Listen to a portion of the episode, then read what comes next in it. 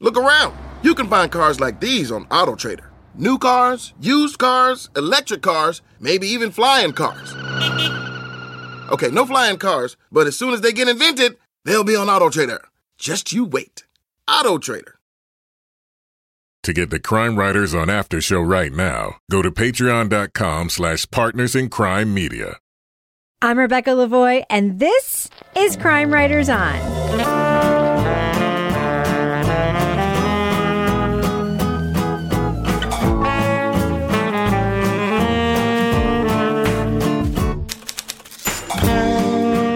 Crime Writers On is the original true crime review podcast that digs into true crime, pop culture, other podcasts. And this week, her father went to prison for the murder of her mother. 30 years later, DNA may point to a different shooter. We'll talk about the podcast, The Yellow Car. Then, three mismatched true crime fans make their own podcast after stumbling across a suspicious death in their wealthy Manhattan apartment complex. We'll talk about the Hulu comedy series, Only Murders in the Building.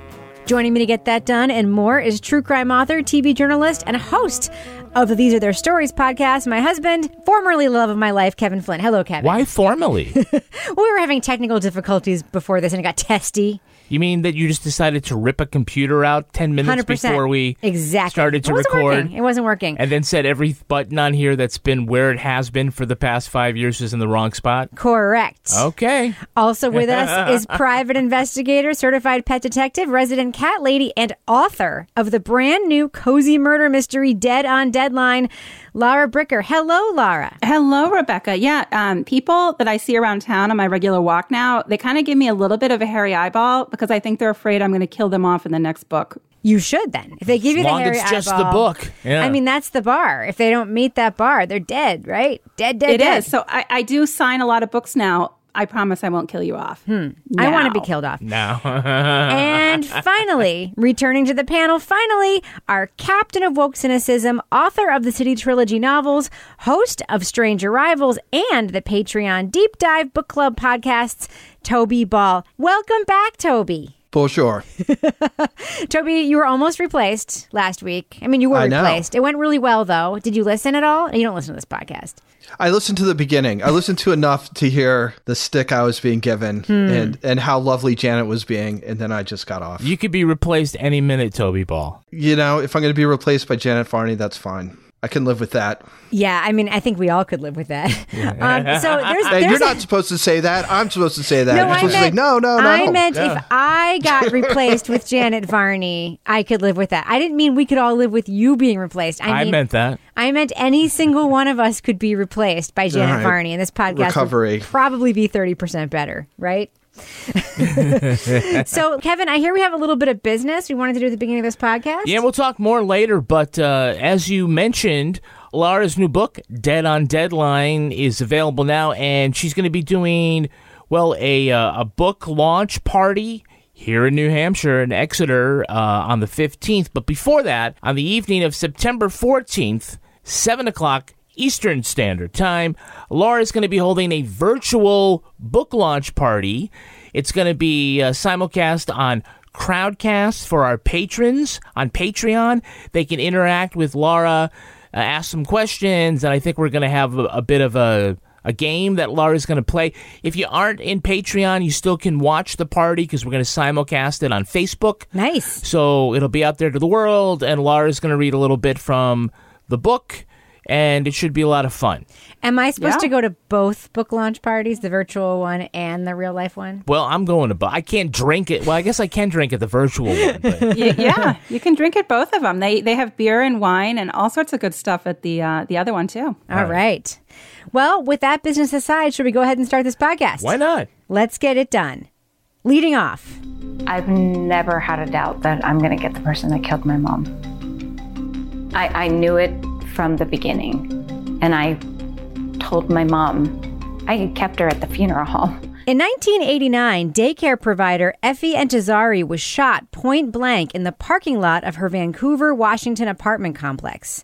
The murder happened the day before her divorce hearing was to commence, and investigators homed in on her estranged husband. But Mike Entezari had no connection to the possible getaway car leaving the scene. And when she looked out her window, she saw a yellow car speed out of the parking lot. This clue will later become a big part of Pune's search for the killer. Decades later, Pune Gray has continued her quest to clear her father's name, questioning the ballistics and struggling with authorities to test DNA left on her mother's sweater by the shooter. I, we think we have strong evidence against the shooter, and we hope for an arrest, and then we hope that the shooter then describes what happened and explains why he did it. From KGW TV and Vault Studios comes the eight part podcast, The Yellow Car. Host Ashley Korslien recounts Effie's murder and follows Pune's pursuit of new forensic evidence to implicate the people she believes were behind her mother's death.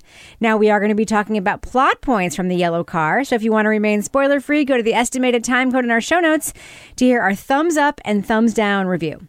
Now, Lara, you pointed out in your notes something that I noticed right away. We have a TV journalist here doing a podcast. To me, it sounds like a TV news spot, like pretty much the entire time. What did you think of just like the production style of this podcast, knowing that it is originally like a, a TV station doing this? Well, I actually didn't know. That kind of makes a little more sense now going into this. I, I, think the first thing for me is I had a hard time kind of connecting to the narration style starting off. I liked when we had this sort of more informal conversations. But then going into this kind of TV ish, I don't know if that's even a word, you know, I wanted a host more than I wanted a narrator. And it was kind of jarring going back and forth. Like I felt like the actual narration was taking me out of the story. And I enjoyed following along when there were interviews and phone calls and things where the host sounded a little bit more natural to me. Hmm. So it was it was just the style for me was hard to get used to from an audio standpoint. It might have looked different if it was um, something that I was watching. Uh, Toby, what do you think just sort of about Lara mentioned like emotional pitch to the podcast narration versus in tape audio? What do you think about that? Because I had questions about that as well. Yeah, I, I agree with her. I think with the narration and the whole TV thing does make sense.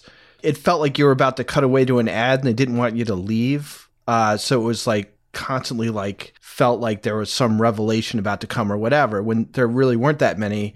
More than a lot of other things like there's a real difference between the narration voice and the the kind of just having a conversation voice. There wasn't as much of an ebb and a flow i guess in the narrative which i think the best podcasts have so that it just seemed like it was like just sort of this constant sort of barrage of of things and there wasn't necessarily a way of telling like what was going to be super important and what was going to be not that important. And sometimes there are things that I thought were going to be important that then ended up just kind of dissolving and, and not being followed up on. So I guess, you know, I had a slightly different take on it, but I think sort of the same reaction, which is it was a little jarring. And then I don't think the kind of pitch of it changed enough other than just sort of whether it was sort of formal talking or, or less formal talking during interviews to be as effective as it could have been. Kevin, I have a question for you. So, in the podcast, Ashley turns to experts to get us through some of the evidentiary problems with this case against mm-hmm. Mike. You know, the ballistics expert, um, you know, she also does some DNA experts, and she makes a point to say, like, this person has nothing to do with this case uh, and all that stuff. But the evidence itself, I mean, we're sort of told initially that it doesn't matter and it wasn't really part of the conviction because it didn't match anyway. Like, did you find some of that that journalism that they did here where they were sort of explaining how ballistics work and why sometimes it's not good and why sometimes some of the experts say it's great, which I still don't quite buy. Do you think that was effective here? You know, because we heard a lot well, of that in like in the dark, for instance. Yeah, I mean, we talk about the forensics, but it's kind of divorced from, you know, sort of what the rest of the podcast, what's happening here. But if we want to just jump to the bit about the ballistics examiner shot, and was it like 12 sample slugs yep. to keep trying to find a match to the, um, you know, to the, the lethal, you know, the slug that killed Effie? You know, there was a point made that, like, well, if you have to keep looking at it that many times, then maybe you're just, you know, you're just kind of looking for something. And Toby had a really great point I noticed in his notes how that says an awful lot about the rest of the investigation. You know, if you keep looking for something long enough, right, Toby? Yeah, I mean, I I'd like to think it was a subversive metaphor, but I think maybe it wasn't intentional. But yeah, I don't think it was either. I mean, I think it does pertain to Pune's sort of quest. I mean, she's for 30 years, she's been trying to exonerate her father. And at this point, what she has is this and you don't get much because she says she can't really talk about some of the stuff she knows, but this idea that some Iranians that she's always not liked are running an international passport scheme. And you can tell because two people show up and they've got similar names and different birthdays. And then a month later, people with similar names and different birthdays. And she's pretty sure if her mom had known, then she would have said something. And then these people probably killed her. And it's like, what are you talking about? Hmm. Like, after 30 years, this is what you've come up with. So I kind of think it's the same thing. It's like for 30 years, she's looked at these people, examined things. She said she's followed them all this stuff. And what she's kind of done is the equivalent of what she claims these ballistics people did is that she found something that she feels like she can grab a hold on to make a point. Hmm. Lara, I have a side question for you. Do you think that what Pune is trying to do here is exonerate her father or find her mother's killer? Because those are not necessarily the same things. You know what I mean? Oh, that's interesting. Um, you know, now that you say that, it's hard to tell, quite honestly, because she does talk a lot about like she promised her mother, you know, she sat in the funeral home with her mother's body and promised her she would, you know, solve this. But there is so much devoted to her father as well. Honestly, I don't know. I mean, I kind of feel like it's it's it's almost like for her maybe more like the fact that she spent a million dollars over 30 years. I guess for me, I, I, I came away feeling like, from a mental health kind of standpoint, at what point is it time to just sort of step away? Because that's really taking it to, I, and I understand that she feels like this was a wrongful conviction and, and everything. You feel sympathy for her, but you also feel like, I guess I hate to say from this podcast, I didn't come away feeling like very concrete evidence that there was a wrongful conviction, you know? Right. So, you know, I, it goes into like, I think about cases where people hire expert witnesses, and like you can certainly find an expert witness that will, you know, probably say some things that you want to hear eventually after that long. So I don't know. I don't think it was clear to me what, yeah. what the real motive was. I guess that's what you're getting. I, I don't think it was really clear, which is why I can't answer that. that's okay. Now, Kevin, I have two questions for you, sort of about the journalism here. Mm-hmm. One is about structure. So the podcast starts like with the most suspenseful part of the podcast, which is we finally got DNA. I mean, this is the first literally 10 minutes of the podcast. Mm-hmm. We finally got DNA on the guy we think did it. We sent the DNA to a lab. Uh, the lab says that he couldn't be excluded, which could mean a bunch of things, but generally means it's very likely match. Um, I only know that because of Bear Brook stuff, but not be excluded is actually very common language for we don't want to say it's 100% sure, so we're just going to say not not be excluded. So they start there. And then the story kind of like goes all the way back. And I'm curious what you think about that structure because you often make the argument that a podcast should start at the most interesting moment or at the murder or at the revelation. Do you think that this worked here? You know, I, I really don't know what to make of this podcast sort of as a whole. Um, Ashley has has been gathering this story for years, it seems, right? And to finish it now and release it now when the story isn't really done, there isn't any sort of natural resolution or a place where sort of narratively you can end. It seems weird. It's like you've been doing this for two years. Why not wait six more months? Hmm. Because it's either, you know, to, to drop it now is you're either trying to let it completely play out or if you release it now, you're just you know trying to put pressure on the authorities to do something. If you if you wait until or the authorities right right, or we wait till the authorities do something, either take action or officially you know close it and take no action, then you have a natural ending. I think it's because they think with this podcast and the attention that it'll cause the authorities to take some action, but I don't think that benefits the podcast as hmm. much as it benefits that investigation. So, second journalism question. I want all of your takes on this over and over and over again, a huge theme in this podcast is we know a thing, we can't tell you what it is, but just trust us. It's juicy and it's and it's like totally incriminating. Doesn't that mean that you're not ready to publish? Now I understand not saying names of people, but I also know because I listened to the podcast that when you say something like, we have proof of X, but we can't tell you what that proof is, just sort of trust us, like that's problematic, right? I think that, you know, that's fine in small doses, but so much of the counter narrative is that. We can't tell you the names of the people. We can't tell you the business that they were in with Effie. We can't tell you What our proof is of why the they were at this i- place. Yeah, you know, it just was. It left so much, especially if you, you know, you're going to have the counter narrative of you, it's either Mike did it and the whole time he's done it, or it's he's innocent and somebody else did it. And if so, why would they have done it? Right? You got to build that case, not just with forensics, but as listeners. Why would we want to believe that? Well, you know what what is really there, and it's hard to make a convincing case when you can't tell anybody really interesting stuff, and especially when the stuff we hear about Mike isn't exactly, you know, um, Exculpatory? exculpatory, Yeah. yeah. you know, and uh, we could talk about that more. But I think that it's probably okay in a couple of instances.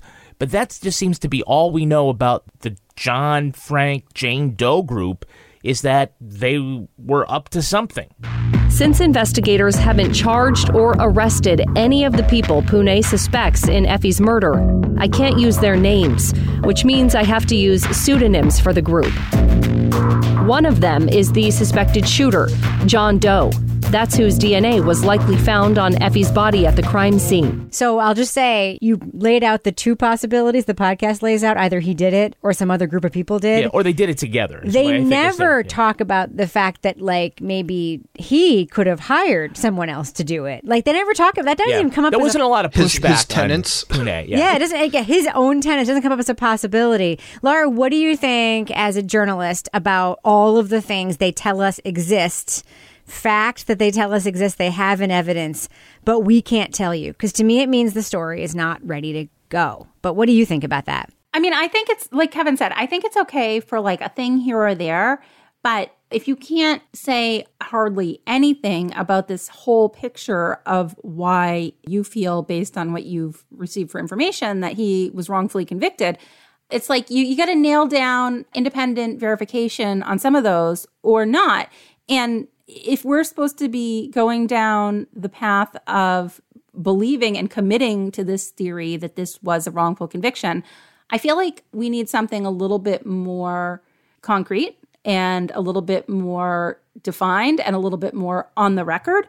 And, and we eventually get some information later in the podcast, but in the early episodes, like I didn't feel like I hate to say, like I didn't feel like I was along for the ride of Mike being innocent. I was like, well, I haven't really heard anything that is on the record that leads me to believe he's innocent. Right. You and, know the, what I mean? and the on the record thing is definitely key here. Yeah. Toby, what are your thoughts about that? And I'm also curious about what your thoughts are because I think we sort of share this opinion that there's a lot of contradictory interviews and that, that aren't explained in the, in the podcast. Like, just what do you think about like those two factors here? Well, I, I I think that was a good way of asking that because I think part of the thing is that I think if you're going to hold stuff back, you have to earn the trust of the listener by being very accurate and concrete with other things so that people are like, oh, well, you know, I'm sure they've got their reasons for doing it or I'm sure they're sure of what they've got. And I just found that it's so put together as basically a brief for Pune's theory that it isn't very consistent. And the thing where it really stuck out to me was towards the end. I don't know if it's the last episode or the second to last episode. And they're talking to that lawyer who's been working on this for like 20 years. And she's trying to sort of make the case that, that Mike's innocent. And she says that, well, the divorce was amicable. They, yes, they were in a divorce, but this divorce was amicable. But we've heard that it wasn't amicable. We've heard that they were estranged. She says there was plenty of money for both of them. That wasn't an issue. There was plenty of assets that they had acquired in their marriage so that there was enough for everyone. But we've also heard that Effie was squirreling money away into a secret bank account that she didn't want Mike to know about. She says that it would be self defeating for Mike because he was actually going to get money for from Effie to take care of the kids. with this idea that, you know, when you murder somebody, it's based on some rational balance sheet. After listening to that, I'm like, so this is the representative of this, and she's just contradicting like some major plot points in the story. I think there's another one about uh, which was less important, where uh, Pune says that her brother hadn't dreamt of her mom in 30 years, but he just did, so he thinks they're getting close. But he talks earlier about how he dreamt of his family a lot, and it was dreaming about the bad times and not the good times. When there's that much contradiction, and it seems like people are trying to put a slant on things, it doesn't make me feel great about them withholding things, and you kind of wonder why. Right. I wasn't crazy about the courtroom reenactments that you. uh, We've talked about that before in several podcasts. But the idea that, you know, oh, well, looking back, uh, you know, she had an uneasy feeling about this person. And, you know, there was just sort of like this retcon of, you know, sinister motives and weird, urgent suspense that's supposed to be evidentiary of, you know, somebody else being the killer. So, well, it comes down to this. If, if it's not Mike, and somebody else decides they need to kill Effie because something with Mike. Because of something. Because, Because it could be anything. She could have been gambling. Maybe she had debts. Maybe she was having an affair with an Well, abusive person. If she had debts, the way you don't settle that, you don't kill the person that still owes you twenty thousand or whatever it is. That's not how you do it. If it was something, if you want to get to Mike, you know, you either kill Mike. You don't go through the process of framing him for someone else's murder. That's just far too elaborate. And if you're just gonna end up killing Effie to send a message to Mike, the message has got to be clear, right? You don't kill somebody to send an ambiguous message, right? Can you I kill somebody ask so they know, okay, now you got to do this or that. Can I ask you a Yeah. question though? Couldn't it be something else completely that wasn't even explored here? I mean, Yeah. I know that the timing of it is not great for Mike, right? Yeah. But there are so many other unexplored situations. Like maybe these tenants of theirs were just abusive pricks who were just like, you know, being really shitty to her. And maybe she was about to call the police. Maybe, like, there's so many maybes. And, Right. and the theory is so elaborate, but without being able to tell us why you're telling us the elaborate theory. Yeah. Like, with literally telling us you can't tell us But why. I'm not buying that a daycare operator in Vancouver, Washington was assassinated because of a counterfeit passport scheme out of Hungary. You know, it's just that's just a bridge too far. Yeah. Lara, it struck me that just the evidence makes a convincing case that Mike maybe didn't do it, right? And I don't want to say the stakes are low because they're obviously high for Pune because her mother was murdered and she's trying to solve the mother's murder. I actually do think it's more about that than trying to exonerate her dad. So there's just this sort of sense that, like, it's either this or that or this or that or this or that. Did you find that anything in between was just completely missing? Like they ask us to buy this incredibly elaborate thing without like like the like the journalist doesn't interrogate any other options. Yeah, and if I sat here and like make a little list on both sides, like, okay, why Mike? Okay, they're getting divorced. Mike's location at the time that she was killed was kind of uh, hard to pin down. Effie's friend said she was afraid of Mike.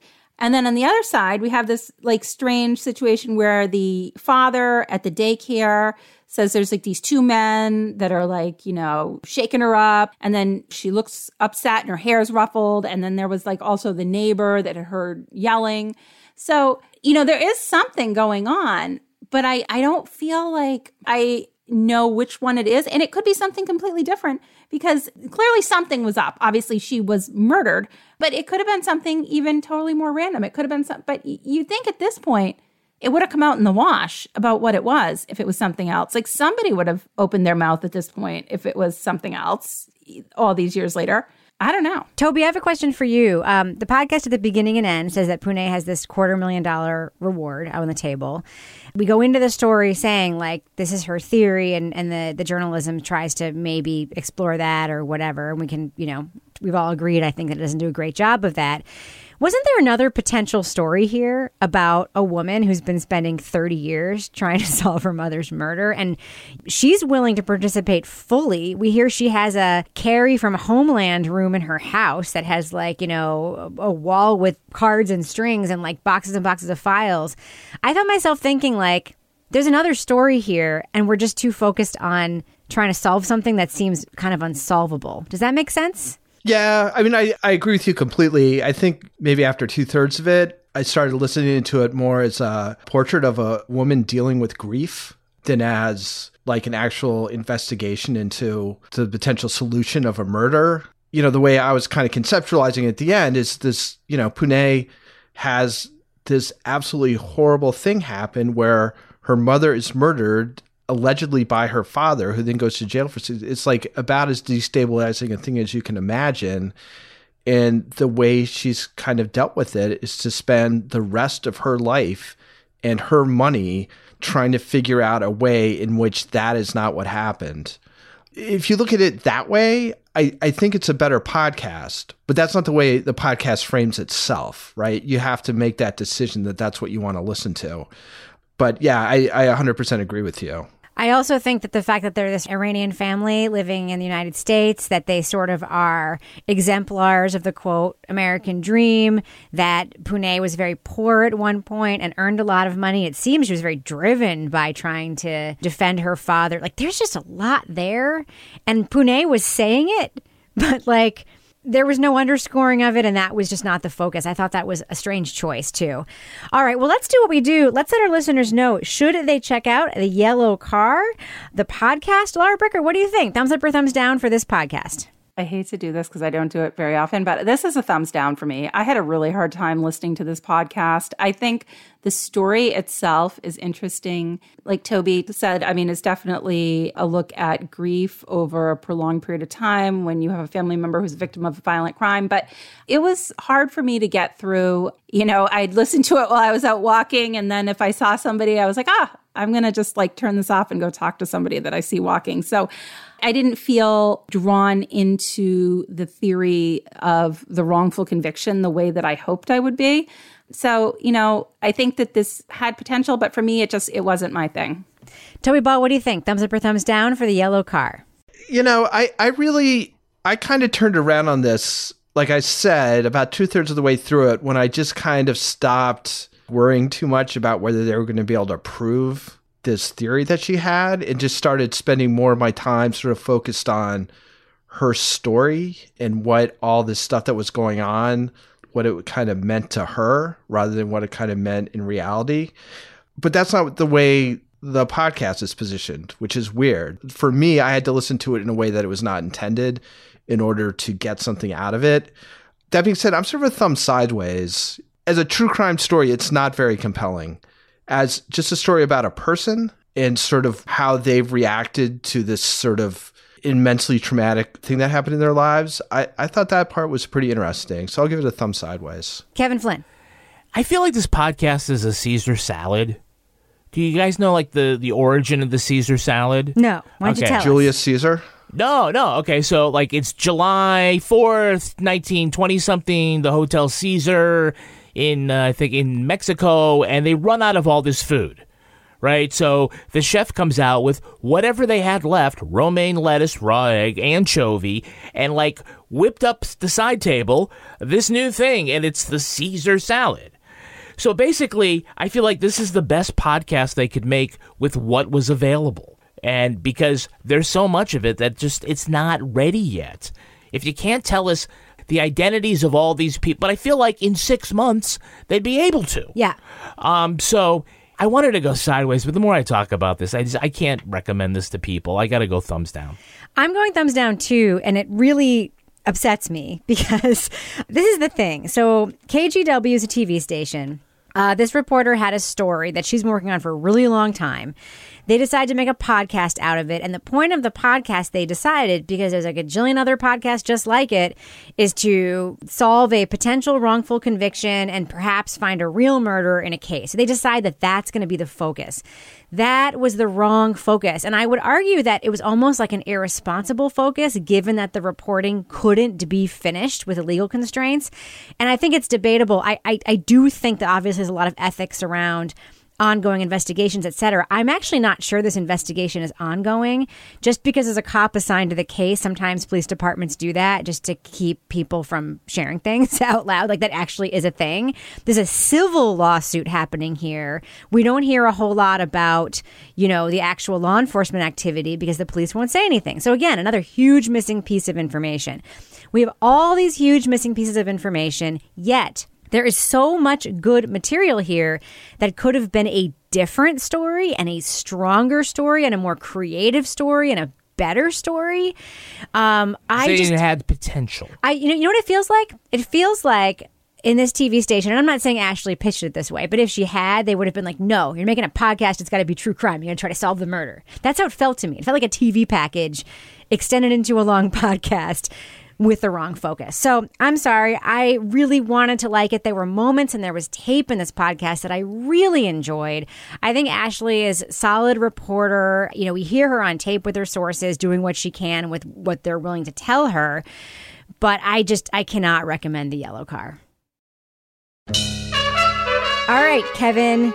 Here we are in our business section. Business section. What do- what have we got going on on our Patreon right now? Okay, well, we've got the Crime Writers on After Show tonight. We're going to be talking about Rebecca's trip to Atlanta Hmm, why'd I go to Atlanta? to meet with Payne Lindsay I did? and to give some story Feedback. advice feedback before the uh, the next season of Up and Vanish drop. Rebecca got a preview. She was able to give some feedback that apparently they took. So Rebecca will tell Maybe. us all about that. I don't really know that They for said sure. they took.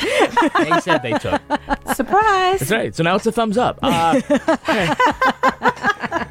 we've got our latest episode of Married with Podcast. Uh, we taped that live on Crowdcast, so we had a bunch of listeners who were able to come in, offer their thoughts, and ask some of their questions. Including one of the best questions we've ever gotten in the history of Married with Podcast. Is this the one I'm going to. yes, it was incredible. It was from Jen, and she talked about her effed up evening with her former QAnon babysitter.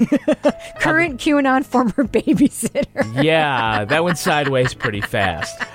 Uh, like we teased earlier, Lara's virtual book launch is going to be on uh, September 14th. And for those on Patreon, you can interact with Lara directly on Crowdcast. Everybody else can kind of still uh, take part and listen to and watch what's going on on Facebook. So be on the lookout for that. Laura, you said you wanted to do some game. What was the thing you were talking about? Yeah, well, we were thinking like what would make this fun, and I know you guys are always like, "Oh my God, Lara has a freaking story for everything." So I thought it would be fun to do a game of two truths and one lie, where I give three things, and our listeners try to figure out what's true and what's the lie, and then Oh. I will tell the story. Hmm. It's like real Payne Lindsay song or fake Payne Lindsay song. A game mm-hmm. we've played on this Yeah. Yeah. podcast. Yeah, I think it could be fun. Your clothes, parentheses, all over the floor. it's one of those songs, as I recall. Is there a beer pong song? I, I'm not going to go down this. Yeah. no, I don't have a beer pong. I- I'm going to tell you in the after show how fucking awesome Payne Lindsay is, and I'm telling you, he can take all these jokes. Like, he can fucking take it, and he's doing fine. So, Kevin, No, what I'm else not have we worried got? about that. I think he's doing quite fine. Well, over on uh, These Are the Stories, this week we've got uh, our, our uh, discussion of a classic Law and Order episode with Denis O'Hare. It's called Pro Se, and this is the one where he plays a schizophrenic man who uh, gets on his medication and defends himself in court. And it's a great dramatic appearance. You'll remember that Ann Dowd from uh, The Handmaid's Tale. Aunt Lydia. Um, blessed be the fruit, Rebecca. Uh, that uh, uh, she plays the sister, and at the end, uh, he ends up going off his his medication. Has a, a delusional episode. You're court, burying the lead. So heartbreaking. You're bearing the lead. What is it? Who is the guest on These Are Their Stories oh, this it's week? Charlie Pierce. yes. From Esquire, who we'd been Oh, really? harassing. We'd been harassing him on Twitter for a long time, and he finally came on. Wait, wait, don't tell me he's Charlie Pierce. I enjoy his blog. Well, uh, one more thing about these are their stories in the feed. There's gonna, there's a bonus episode coming out this week. I'm going to give you a little hint. The guest for this interview has a podcast that's coming out that's out now, a true crime podcast called Killer's Vault. The host is Elisabeth Röhm. You'll remember her as Serena Southerlyn on original Recipe Law and Order, and probably everybody remembers how she left the show, how the hmm. character ended. That the last minute she asked if she was getting fired because she was a lesbian, and nobody knew that she was a lesbian for the entirety of the show. So, so I got to ask her. Uh, I got to ask Elisabeth Röhm what her feelings were about that. Well, you know, Dick Wolf asked me if I wanted the normal Law and Order departure, if I wanted something splashy, and I said splashy. I mean, who wants to do the typical anything? So I don't know. I always thought, you know, kind of to myself, maybe she, maybe she's gay. And then when he came up with that, I thought, I asked him. I said, "Are you reading my mind?" And he laughed and he said, "No, I just I think this could be a really great water cooler moment." I mean, it, and that was really it. And lastly, we have one other bit of audio that was sent in to us. We got a complaint about Lara Bricker. So, Lara recently made an appearance on a podcast called Talking About Cats with a very impressionable podcast host. Here is the complaint. Okay. So what what did Lara Bricker do that made your podcasting experience so difficult? He taught me a bad word. She taught you a bad word. So you now know a few bad words, but I think she really popped the cork on that. Uh, Yeah. She taught you, and we can say it only to now. No, no, No, I'm not saying it. Your mother's not in the room. Just just for the people listening, what word did she teach you? Piss. Piss. And that was when you were seven years old. Yeah. I said to her, I said, What have I done? I said, my son, who's just a little kid, has a podcast about cats. She's into cats. I was like, you want to kept come saying on? the word and I wrote I didn't know it was going to have horrific words and that it was going to get you in trouble with friends and family. yes. Um, but I promise you, buddy, I will never invite someone like that back on your podcast. Good. Is there anything if you could say like send a message to Lara to let her know how you feel having been tainted? What would you say to her? I am so mad at you. And Wow. if she had a book coming out, would you maybe not buy it, protest the bookstore? I'd come into every bookstore and I'd destroy it with a rocket launcher. Mm. Thank you, Dominic. Thank you. What a bunch of prudes, huh? Piss? That's a bad word. Yeah. But you guys, I think I need a bodyguard. He's coming with a rocket launch for me. Oh, Dear yeah, God. yeah. Dear God. Look at Toby's face. I has he listened to our podcast? What do you think was going to happen? Yeah, well, to our his- podcast. His dad, uh, Jordan, is a uh, Canadian true crime podcaster. I know he does like Yeah. uh, like the nighttime podcast or Yes. something, right? Yeah. All right, Kevin. Uh, before we end the business section, do we have any Patreon patron saints of the week this week? We do. Our Patreon patron saints are Susan Handy and Clucci Oliveira. Bless you. Bless you guys, and thanks for supporting us on Patreon. And Kevin, does thus end the business section? Business section thus ended. All right, I'm going to fade that music out. Moving on. Well, listen, I, I, I won't say a word, but my uh, favorite podcast just dropped a new episode tonight, and What does Bo have in his mouth? I don't know. A former TV cop, a washed up Broadway producer, and a mysterious young woman bond over their shared love of true crime.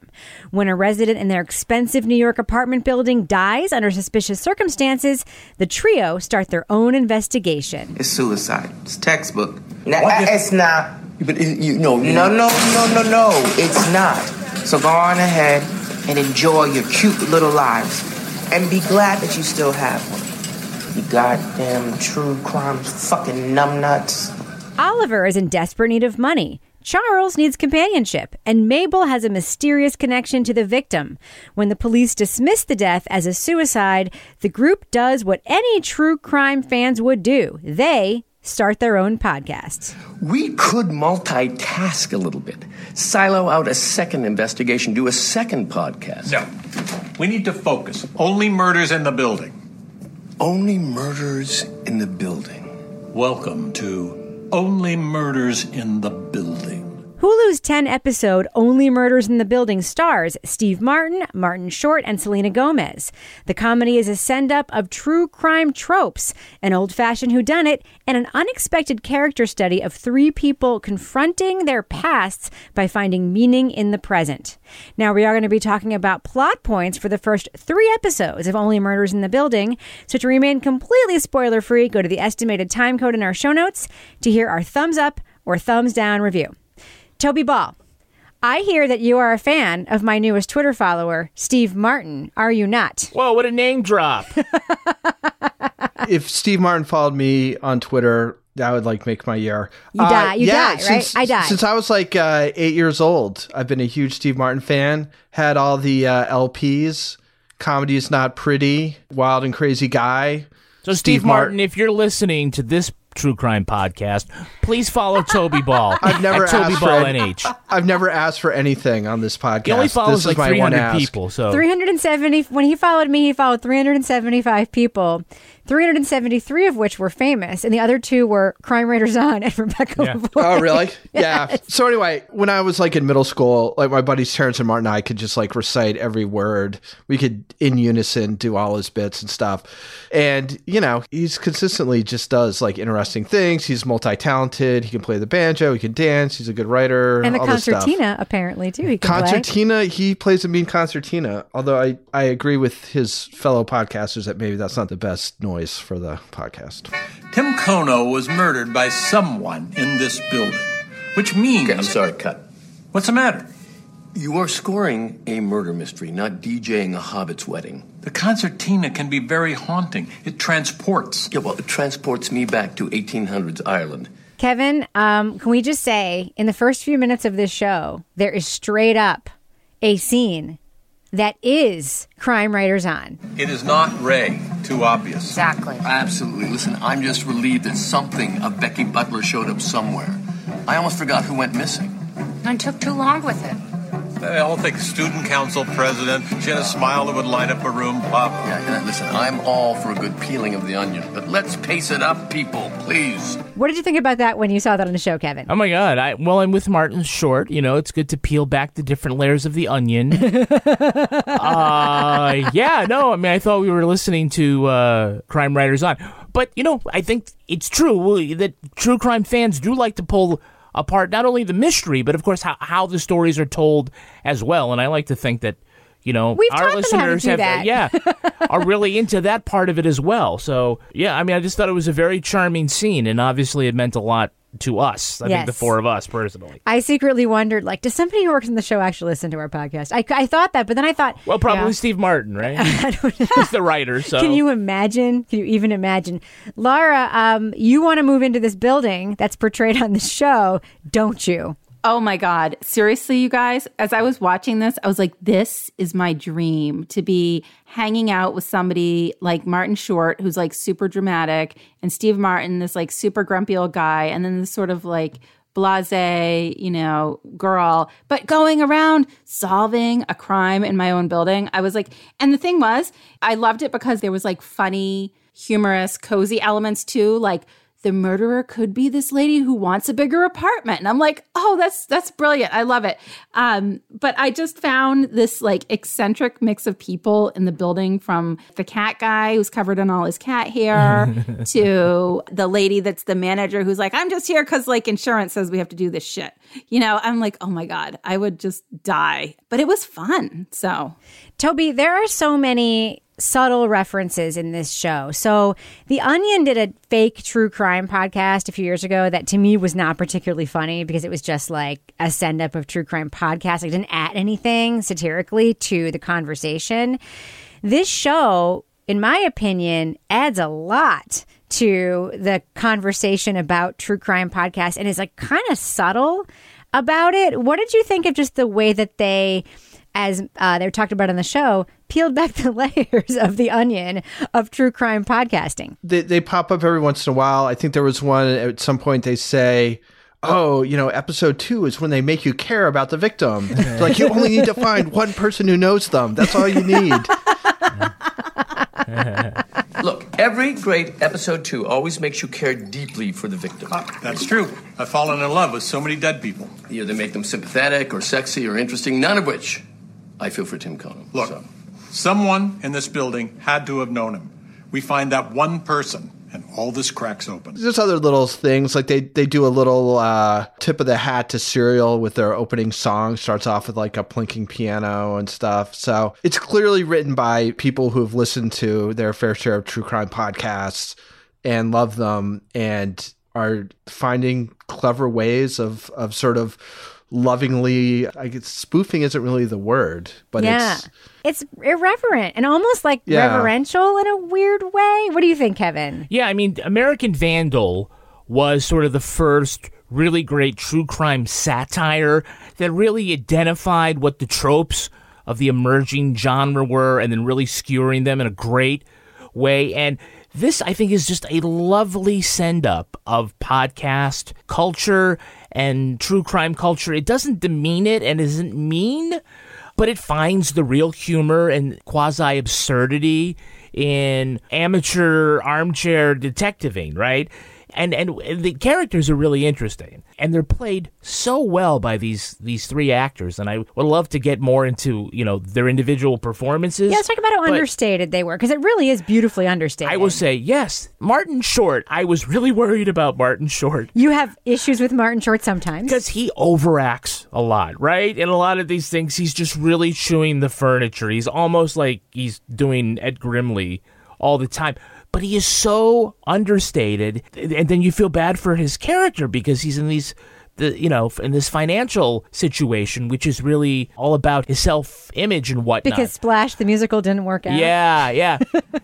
But I, I can't get any work. You know, I mean, this this is it's been years now, and so I just I need a little help from someone. You have to sell the apartment. I can't do that, Dad, you cannot keep living like this. It's all I have. It's who I am. And even Selena Gomez is playing it. She, I, I mean, the last thing that she was in was something I ended up watching all the time, which was The Wizards of Waverly Place on Disney. That's not 'cause the last thing she was on. Well, it is. That's well, the thing she- you know her from. Yeah. There's the last time she was on a TV series, Mm. right?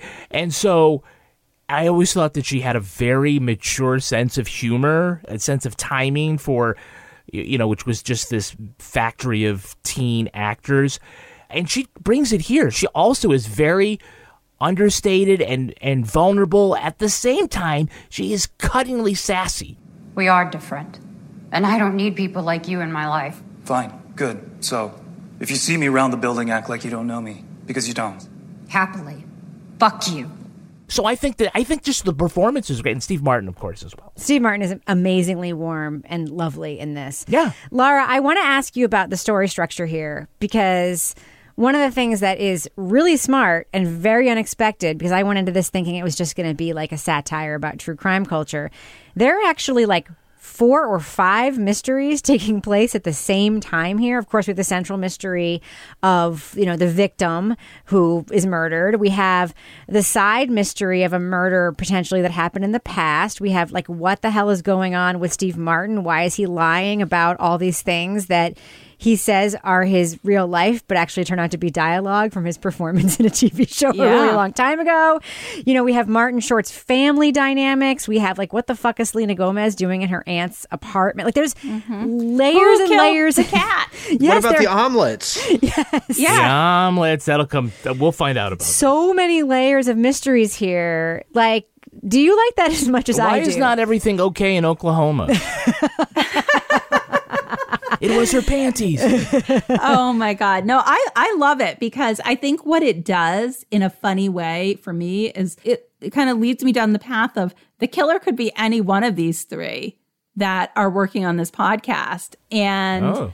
you know like it could be selena gomez you know it could be anybody and I think all these little side stories are out there and they could just be like red herrings. Like this could be just like we're just throwing red herrings everywhere. Like it just keeps it fun because like some of these things are just so bonkers that you're like, oh, this this can't be anything. You're like, maybe it is. And then it's going to be even more amusing if that's something that actually ends up being a plot point that comes into play when the big reveal happens, if the big reveal happens. But like Sting in the elevator? oh my God. I'm like, I hope Sting's the killer. Please, your dog. Yes, I'm sorry. Control him. I'm sorry. That's it. When he is just a big fan. I don't like dogs. Do you have a dog? I have a dog. I don't like him either. I have to say, back to Martin Short, the dog in the buggy. I mean, this is Mm. why I want to live in that building. I, I mean, I would be next to him and his dog in the buggy with a cat or two in the buggy. Toby, he would be on board with this as well. I know it. Yeah, well, Toby, you think that maybe the characters in the show like are representative of us in some weird way, or could be. Like, who's who of us on this show, Toby? I don't want to name anything other than I think that Lara was the one that was hardest to find a uh, a matchup with, and I thought maybe the uh, the head of the uh, apartment tenants association or Oh whatever. yes, it the co-op association. Bunny? yes. She was brutal. That lady. she was hilarious. Toby, I, I do want your thoughts on sort of the mixed tones of this, though, because as we were just talking about, it's not Yeah. just a send up. There's a lot going on. Packed, by the way, we've only watched three episodes. They're all very short. So we've Yeah. watched, you know, like an hour and 15 minutes or whatever of the show, and so much is happening. What do you think about that mix? Well, I think that, you know, I mean, you guys have talked about a lot of it. I think the other thing that kind of stood out to me is that there is a sort of sadness to all the characters, you know? And that's another thing that makes it kind of interesting is that it's not like madcap and zany all the time. It's like all these people are, you know, living with regrets or loneliness or regrets and loneliness. And again, I. I don't know. I, I just think it, I think it's sort of a couple cuts above like what you normally see. I just think the the writing is very very strong. The characters that are written are sort of strong and complex, and they're they're things that you you like about them. They're things that you kind of pity about them, and there are reasons why you don't necessarily trust them, but not in a way that makes you dislike them. It's Hmm. just it's just makes them more complicated. So it again, like we're talking about all this stuff, and we've watched like what, like seventy minutes of it or something. Yeah, we've I mean, watched it's like a third, uh, less than a third. it's like a half of a movie, you know, and there's there's just so much there. Kevin?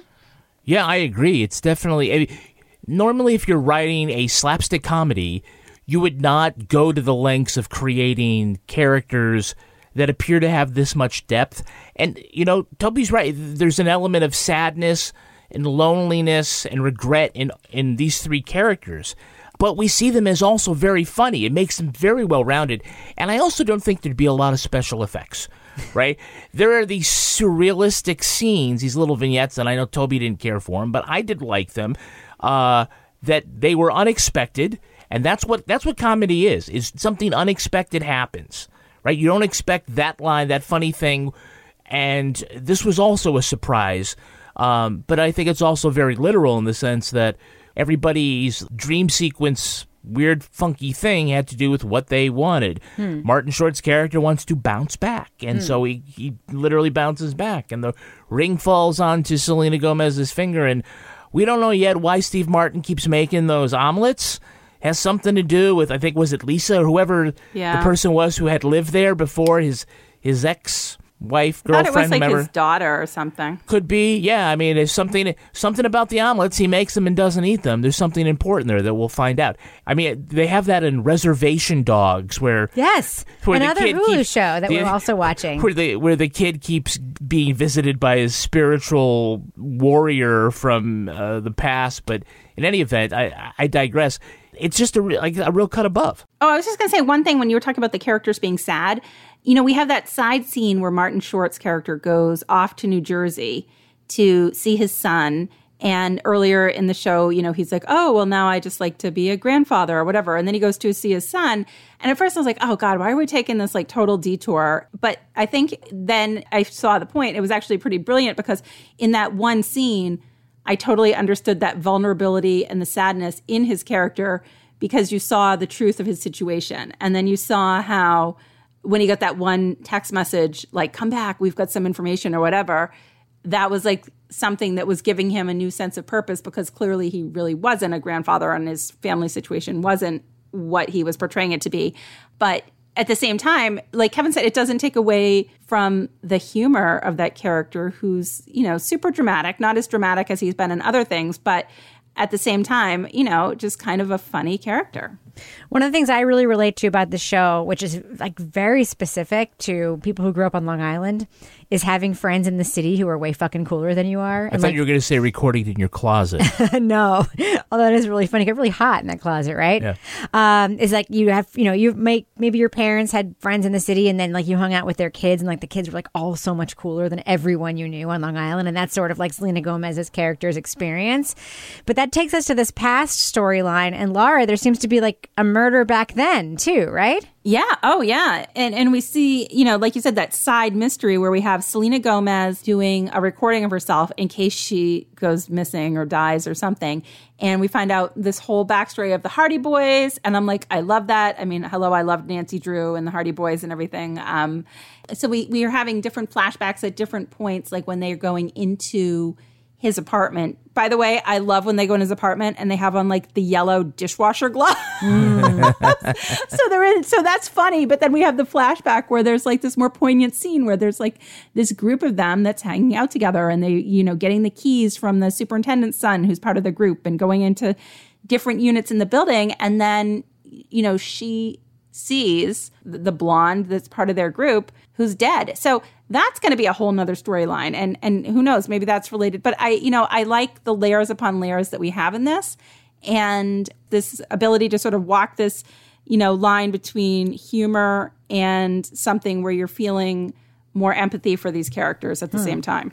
And Toby, we even got a Patti LuPone uh, reference, did we not? And you know who that is now, thanks to this very podcast. I was about to say that was when I was like, "Shit, somebody's definitely listening to this podcast who's done this because there's no way Patti LuPone would come up."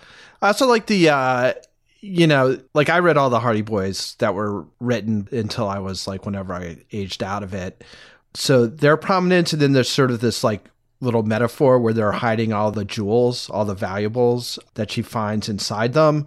And uh, again, I think it's it's like an it's like an interesting touch that I think a lot of people you know, Nancy Drew and the Hardy Boys was kind of the entry point to crime, right? That, Yeah. Those are the first things you read, like in maybe Encyclopedia Brown or something. And I will say that if you want to see the creepiest fucking book cover of a young adult book ever, look up the Hardy Boys while the clock ticks. Yes.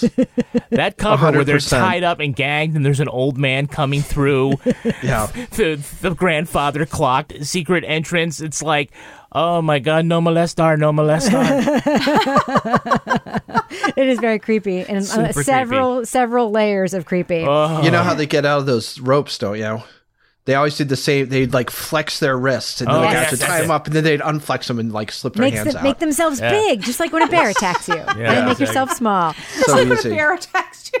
All right, let's do what we do. Let's let our listeners know should they check out Only Murders in the Building. It's a brand new comedy on Hulu, and it's a send up of true crime culture and all that that contains, plus a lot more. Lara Bricker, what do you think? Thumbs up or thumbs down for Only Murders in the Building? I love this show so much. I've been telling people to watch it all week. I, I feel like, you know what? It's back to school time. We're still living in a freaking pandemic. This is a kind of like fun, addictive show that I want to binge and watch because I just find it really enjoyable. And we've got like a great cast and it's something that I can relate to. You know, it's a satire, but at the same time, it's a satire about people that love listening to true crime podcasts, start making their own podcasts. And even though these characters are obviously exaggerated versions of people, I can see people that I know in some of these characters. And, you know, I can relate to them in a way like, oh yeah, I know I know how that is. But it's it's in a way that is comical and funny and enjoyable. And Selena Gomez is, you know, you kind of wonder like how is she going to stack up against these two like veteran older comedians? And she's so I, I don't want to say deadpan, but she's just understated. And there's one line where like Steve Martin is sending her a text message and he's like signing it, whatever, and she's like, "Yeah, I know it's you." Yeah, they don't like phone calls. They phone calls bother them. He says. By the way, Lara, I don't know if you noticed this tiny detail that on her phone that the, the contact was listed as Charles parentheses old. yeah, I saw that. like she has a young Charles, but yeah, yeah. Toby Ball, what do you think? Thumbs up or thumbs down for Only Murders in the Building? I, I think it's really good. It's really well written. It's really well acted. I, it's great to see Steve Martin in something like this. I think, you know, especially being a sort of ensconced in true crime podcasting for all these years, uh, it makes it extra fun. You know, my my one caveat is I think like the the scenes where Martin Short is like using his supposedly his skills as a director to you like mean the, the hone chorus, down the chorus line scenes, Toby? I Are guess you gonna shit on the chorus them. line scenes? I thought those were not good. And I thought the surreal stuff was not good. Everything else I thought was excellent. So, uh, hearty thumbs up. I'm really psyched that there's five more episodes to watch. Kevin Flynn.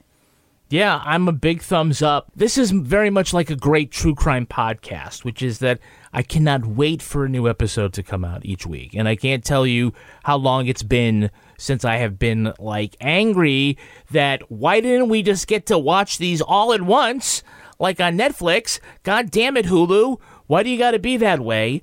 Uh, but you know, I just cannot wait for the next episode of Only Murders in the Building because you know it knows what great podcasts know that it's really not about the crime; it's about the people and the journey, right? And so, while in the end we're gonna have to find out who done it, it really is about these three people, and they're played so well and they're so likable. Selena Gomez just really just blows me away because not only is she funny, but all of a sudden she gets really vulnerable Hmm. and her eyes well up, and it's like, whoa, is this even the same person? Just, I just, I can't say enough about the performances and man, all of the the little bits about them recording, they're running around trying to get. Trying, trying to record people and get their permission to be recorded. Which you It's don't just- need in New York, by the way. You know, you look that up. No, New York is a one party consent state. Ah, well. I only know that because of a story that we did. oh, okay, okay. Well, it's funny that they uh, that they feel like they need that anyway. But uh, yeah, so uh, I got to say, if you don't have Hulu, God damn it, get Hulu and watch Only Murders in the Building. Oh, and by the way, guys, did you know that Tina Fey's character who made that uh, that podcast cameo, her character's name is Cinda Canning, Yeah. like Sarah Koenig. Oh, yes. yes, that makes a lot of sense. All right, so it's time for my review, right? Yeah, go ahead. I fucking love this show. I love everything about it. It's rich, it's layered, it's nuanced, it's diverse in its storytelling and in its mood. It's got gorgeous art direction, which we didn't even talk about. Mm. The way this building is portrayed, it's like it could have been dumb and like Wes Anderson ish, which isn't dumb in Wes Anderson movies, but it could have been that, but it wasn't that. It could have been all Lux like the Dakota. It wasn't that. It's just, it's just beautifully put together. Uh, I think everyone else has said all the things that I love about it. So I'm just going to say big fat thumbs up for me for Only Murders in the Building. And your new boyfriend, Steve Martin. Oh, Steve Martin. I want him to be my dad. Not your uncle. Now it's time for my favorite part of the podcast, a little something I like to call the crime, of the week. Or the crime of the week. It's not the Hamburglar's fault, but something's going on with the ice cream machine at McDonald's. The Federal Trade Commission is looking into why so many of them are broken. It seems they break down a whole lot. One customer reverse engineered the McDonald's app to place online ice cream orders all over the country to see how many of these machines were down at any time. We checked McBroken.com and saw that nationwide, one out of every 10 ice cream machines were not working. That included more than a quarter of the restaurants in New York City. The restaurants aren't the target of the probe. The feds seem to be more interested in the company that manufactures the 13,000 ice cream dispensers McDonald's uses around the world. They want to know if the local franchises are allowed to repair them themselves or if they're forced to pay the manufacturer to fix their busted machines. For those interested, the Mickey D's McFlurry machines are offline right now in Hooksett, Nashua, West Lebanon, Merrimack, and North Conway, New Hampshire, but still churning in the cozy murder town of Exeter. Now, panel, here's my question for you. With ice cream cones and McFlurries unavailable, Ronald is going to need a new dessert. What should McDonald's offer in ice cream stead? Lara Bricker, what do you think? Um, I mean, it's not something I would eat, but I'm going to say the McTwinkie because, I mean, have you guys ever seen those experiments where like the Twinkie will last in the same state for years and years? So it doesn't Yeah. matter if their um, refrigeration is broken, if their storage is broken, the McTwinkie will always be available. Toby Ball, what do you think? What should McDonald's offer in ice cream's stead? Well, I think Twinkies, I think they're formed. They're not like baked. Hmm. They're like made from chemicals that become that. Anyway, uh, I was thinking like a Mick creme br- brulee or something, just a Yeah. curveball. Wow, yeah. That's high end. Kevin, what do you think? Well, I think they should just take those frozen hamburger patties and just put them in the blender, make like a McSlurry or something like that. Not a McFlun. A McFly. no. All right, we should probably end the show on that note. But before we do, Lara Bricker, do we have a cat of the week this week? Um, Rebecca, we have a dog just for you this week. It's about time. We should always have a dog. Let's be real. And this comes from our friend Michelle Womble. She's one of my Richter scale friends. Also was like my guide to the space coast of Florida when I was down there in April. And her French bulldog Stewie really likes Doritos. My dog's name is Stuart too. Good for I you. I know. So she, I'm now I I haven't yet ventured into the TikTok world, but she did this funny video on TikTok of Stewie begging for Doritos, like sitting up with his little paws up. And I was like, you know what? Stewie, we all like Doritos. And the day that he saw that, I was like, I'm making a taco salad and I'm putting Doritos on it. Yep. Because of Stewie. So um, it's hysterical. Stewie, I love you. And I also love the Doritos. Stewie, solidarity. Anyone who doesn't like Doritos is a monster. All right, Lara Bricker. if people want to send their pets, it could be any kind of animal, and not even a pet, just like an animal that you know or have seen that's awesome. How can they find you online besides crimewriterson at gmail.com? How can they find you specifically online, Lara Bricker, like on Twitter? On Twitter, they can find me at Lara Bricker. Toby Ball, how can people find you on Twitter? Steve Martin can follow me at Toby Ball NH. so thirsty. Kevin Flynn, what about you? I'm at Kevin P. Flynn. And if you want to follow me on Twitter or Instagram, you can find me at Reb Lavoie. You can also follow the show on Twitter at Crime Writers On, and I encourage you to join our amazing and warm and inclusive community in our Crime Writers On Facebook discussion group. We have a regular old page. Just go there and click the button to go to the group. It is totally worth it. Support this show at patreon.com slash partners in crime media. You'll get the Crime Writers on After Show right now. Plus, Married with Podcast, Lara Bricker's Leave It to Bricker podcast, and Toby Ball's Deep Dive Book Club podcast. Our theme song was composed and performed by Ty Gibbons. Our line editor is the incredibly handsome Olivia Burdett. The executive producer of this program is Kevin Flynn. This show was recorded in the Yoga Loft above the Bodega in Bay St. Louis, Mississippi studio, otherwise known as Studio C, the closet in our New Hampshire basement, where Steve Martin has a standing invitation to do his voiceovers or pretty much anything else he wants to do. On behalf of all the crime writers, thanks so much for listening. We will catch you later. Later. Lara, I want you to sign my book and put a pair of hairy balls next to your signature. I, I already signed your book, Ball Rebecca. hairs? Were there I ball wrote you a hairs? special. I wrote a special message to you. Okay. Yeah. Was it fuck you? I want some of Toby's ad money.